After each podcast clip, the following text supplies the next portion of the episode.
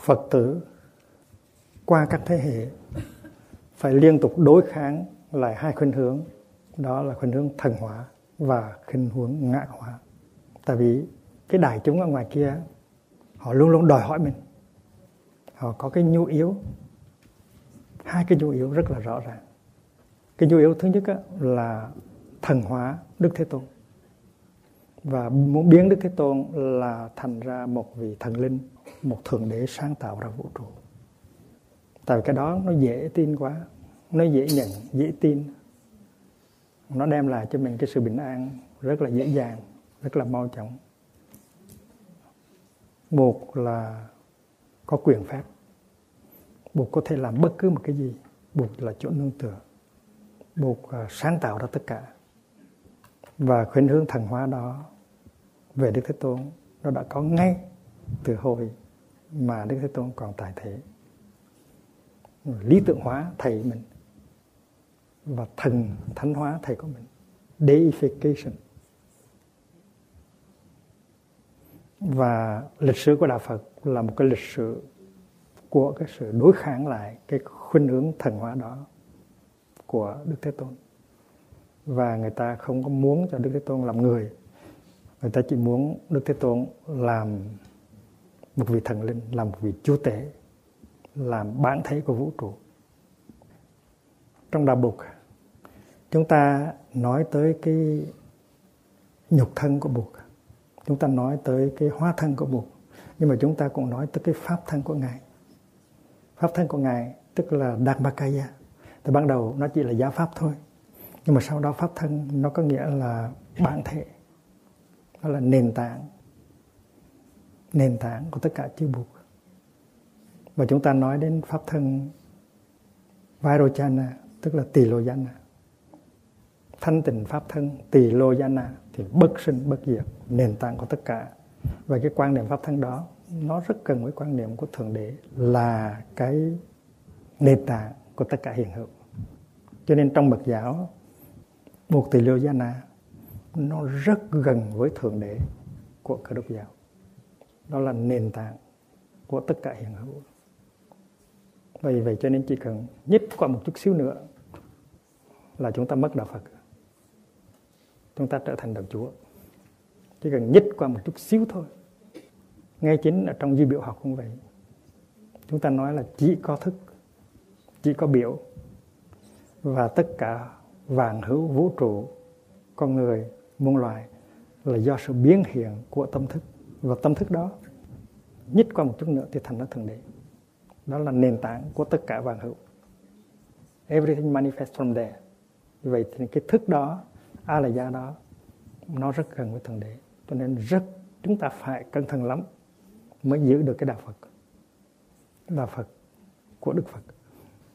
Chúng ta có thể sống với đạo Phật mà chúng ta một cái đạo buộc mà chúng ta sáng tạo ra để sống với nó. Một cái đạo Phật đó không phải là của Đức Phật. C'est pas le bouddhisme du Buddha c'est notre bouddhisme và vì cái nhu yếu tín ngưỡng, vì cái môn nhu yếu đi tìm sự nương tựa nơi một cái gì vững chãi nơi một cái gì toàn năng. Cho nên cái cái khuynh hướng muốn thần hóa đạo buộc muốn biến đức thích ca muốn thần hóa đức ờ, thế tôn muốn biến đức thế tôn là một vị thần linh ban quyền phép và là nền tảng của vũ trụ à, cái khuynh hướng rất là mạnh và nếu chúng ta học Phật giáo sự thì chúng ta thấy rõ ràng là các thế hệ Phật tử trong quá thời đại tranh đấu rất là nhiều để đối kháng, để chống đối, để resist. Đối kháng tức là resisting. Ờ, cái khuynh hướng thần hóa đó à, của Đức Phật. Khi tác giả Đường Sơn Mây Trắng ừ, viết cuốn Đường Sơn Mây Trắng thì ông ta cũng cố gắng đóng góp vào cái phần chống đối lại cái khuynh hướng thần hóa Đức Phật và để trình bày cho mọi người thấy ra Đức Thế Tôn trước hết là một con người như tất cả những con người khác và đó là công đức của ờ, của đường sơ mây trắng trình bày Đức Thế Tôn như một con người có những đau khổ có những tu tập có những chuyển hóa đạt tới từ bi đạt tới trí tuệ và các thế hệ Phật tử trong suốt 2.600 năm đã liên tục phấn đấu để giữ cho Đức Phật còn lại là một con người, còn lại là bậc thầy. Mà đừng để cho Đức Phật trở thành một vị thần linh, trở thành một vị chúa tể vũ trụ.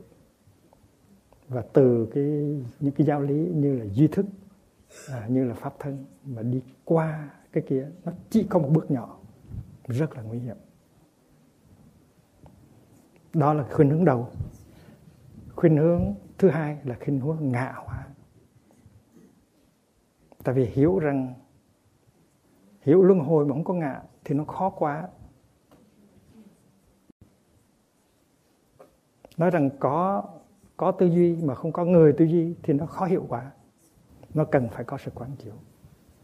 Mà người ta nó cần cái sự nương tựa cần cái sự bám víu nhiều hơn là quán chiếu. Vì vậy cho nên cái phần tôn giáo trong đạo Phật nó được phát triển rất là nhiều. Còn cái phần tùy giác nó không có được phát triển nhiều. Tại vì đại đa số à, có nhu yếu. À, nương tựa.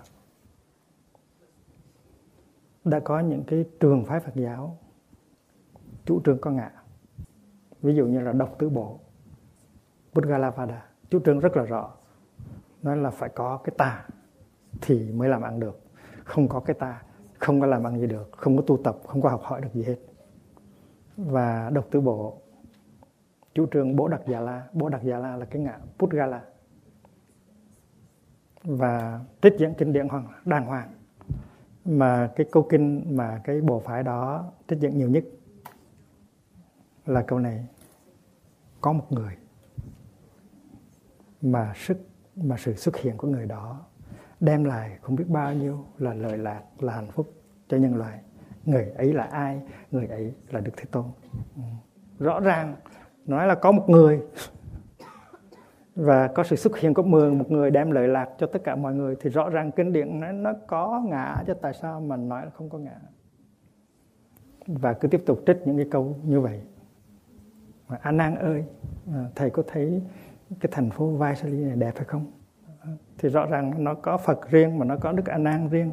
Và một cái ngạ này đang nói chuyện với người ngạ khác tại sao nói vô ngạ tại cái đó. Nó rất là dễ hiểu. Và mình thấy rõ ràng ngồi ở đây trong cái vị trí này mình thấy rõ ràng cái đó là là không có chính thống. Tại vì cái tuệ giác căn bản của đạo Phật là vô ngã. Nhưng mà vì cái nhu yếu cái sự dễ dàng hóa um, của học hỏi và của thực tập á, thì phải giả thiết có cái ngã.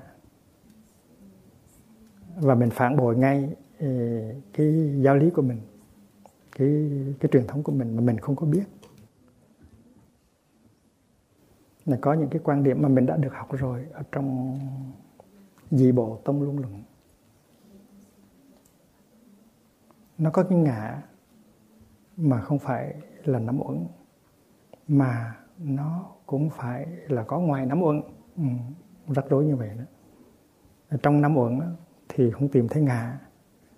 Và nắm uẩn không phải là ngã tại vì trong kinh nói rất rõ thân này không phải là tôi cảm thọ này không phải là tôi vậy thì tìm năm uẩn nói năm uẩn là ngã thì không có đúng. Vì vậy cho nên cố gắng để tìm ra một cái ngã gọi là phi tức, phi ly uẩn ngã phi tức. Phi ly uẩn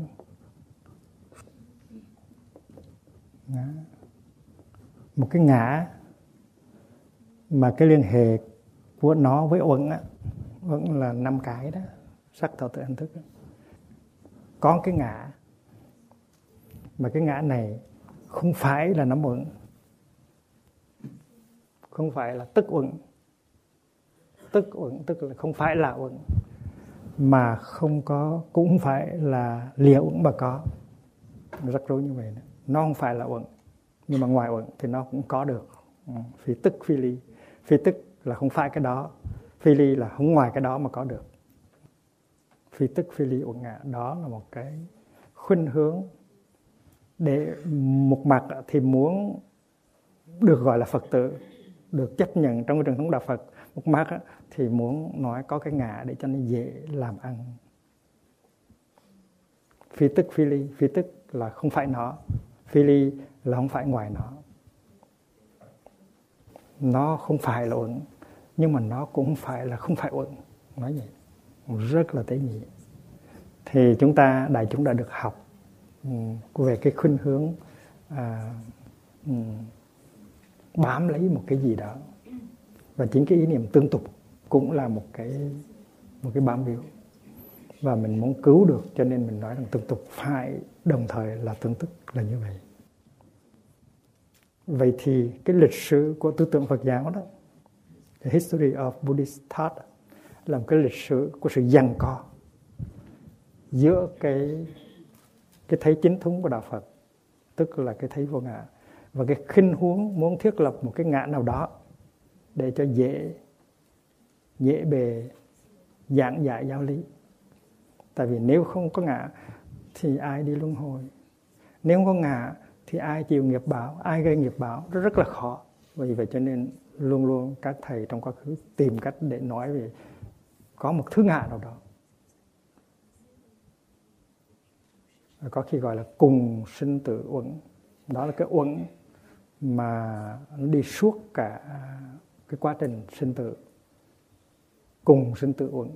Tức là nó là một cái loại skanda. Nó là một cái loại um, tập hợp. Mà nó đi suốt đi ngang ngang suốt quá trình sinh tử và cùng sinh tử uẩn tức là cái uẩn nó đi suốt qua à, quá trình sinh tử. Thì đó cũng là một cái sự um, níu kéo một để có một cái ngã. Và đó là khuynh hướng đó rất là mạnh rất là persistent rất là dai dẳng. Và nếu mình học cái lịch sử của Phật giáo lịch sử của sự uh, phát triển tư tưởng Phật giáo của sự biến chuyển tư tưởng Phật giáo thì mình thấy cái khuynh hướng thần hóa Đức Phật và cái tinh khuynh hướng níu kéo một cái ngã nó rất là lớn bởi vậy cho nên ở trong này nói Phật tử qua các thế hệ phải liên tục đối kháng lại hai khuynh hướng thần hóa và ngạ hóa.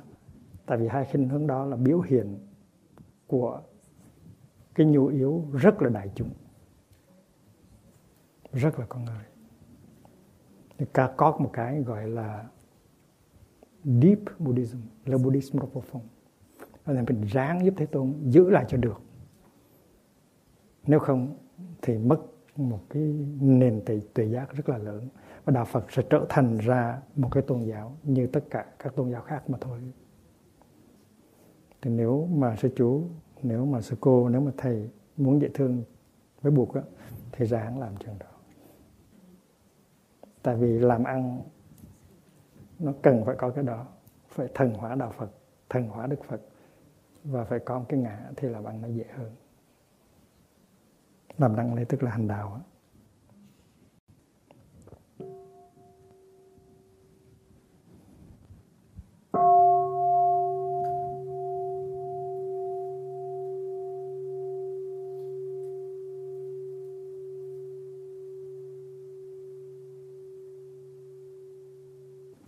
những cái những cái những cái quan niệm như là pháp thân, niết bàn, tỳ lô na, bạch tình thức, như lai tạng, chân chân như. Tất cả những cái những cái khái niệm, những cái quan niệm đó đều có thể sử dụng đều có thể bị lợi dụng để biến Đức Thế Tôn một bậc thầy trở thành cái nền tảng của vũ trụ trở thành cái một vị sáng tạo ra vũ trụ một vị thần linh và chỉ cần đi một bước thôi thêm một bước nữa thôi và có thể làm được trường đó. Ngay cái ngay cái cái quan điểm không cũng có thể trở thành ra một cái dụng cụ để biến uh, Siddhartha à, Sakyamuni trở thành ra một thần đế. Không như là nền tảng của hiện hữu. Thì ở bên cơ đốc giáo nói là thượng đế là nền tảng của hiện hữu. God is the foundation the ground of being. Thì nó không là bản thể nền tảng hiện hữu. Thì không tức là God là gì nữa. Rất là dễ chỉ cần bước nửa bước thôi là đi tới thần giáo. Cho nên Đức Thế Tôn trông cậy vào quý vị để bảo tồn cho được cái nguồn thời giác này và đừng biến cái đạo Phật thành ra một cái tôn giáo của tín ngưỡng. Nương tựa tìm kiếm như vậy, nó đem lại, nó có đem lại một sự an ổn nào đó, một sự thoái dụ nào đó. Có. Và nhiều người trong chúng ta đang hiến tặng cho người ta những cái an ủi, những cái thoa dụ đó. Nhưng điều đó không có nghĩa là chúng ta tiếp nối được thế tôn. Tại những cái an ủi đó, những cái thoa dụ đó, ngoài truyền thống Phật giáo, còn có những cái truyền thống khác cũng có thể làm được chuyện đó. Và làm rất hay. Nhưng mà cái đó không phải là cái đặc sắc của truyền thống Phật giáo truyền thống Phật giáo, cái đặc sắc nhất là cái nguồn tùy giác. Nguồn tùy giác đó, nó dựa trên cái thấy về vô ngã. Nó giúp cho chúng ta thoát khỏi cái thấy gọi là cái thấy lưỡng nguyên, cái thấy gọi là nhị thú. Cái đó mới thật là chánh kiến. Còn không thì chúng ta sẽ vận hành trên cái tà kiến. Nếu chúng ta đi theo cái trào lưu thần hóa và ngã hóa thì chúng ta chỉ hoạt động chỉ tu tập trên cái cơ bản tà kiến mà thôi. Thì lâu lâu ở trong lịch sử Phật giáo xuất hiện một người một vị thầy hét lên một tiếng để chúng ta trở về. À, như là tổ lâm tế ngài nói quý vị đi tìm cái gì? Quý, quý vị đi tìm phật hả? Quý vị đi tìm pháp thân phật là cái gì? Pháp thân là cái gì? Phật là quý vị đó. Là những cái vị đang ngồi trước mặt tôi nghe pháp đó. Quý vị là phật đó. Đừng có đi tìm cái gì nữa. Và cố nhiên những cái tiếng hét đó, nó không phải cho đa số. Tại đa số đang tìm cầu một cái chỗ nương tựa, chỗ ẩn náu. Chỉ có một số ít thôi. Có thể nghe được, có thể hiểu được. Và có thể tiếp nối được cái tuệ giác đó.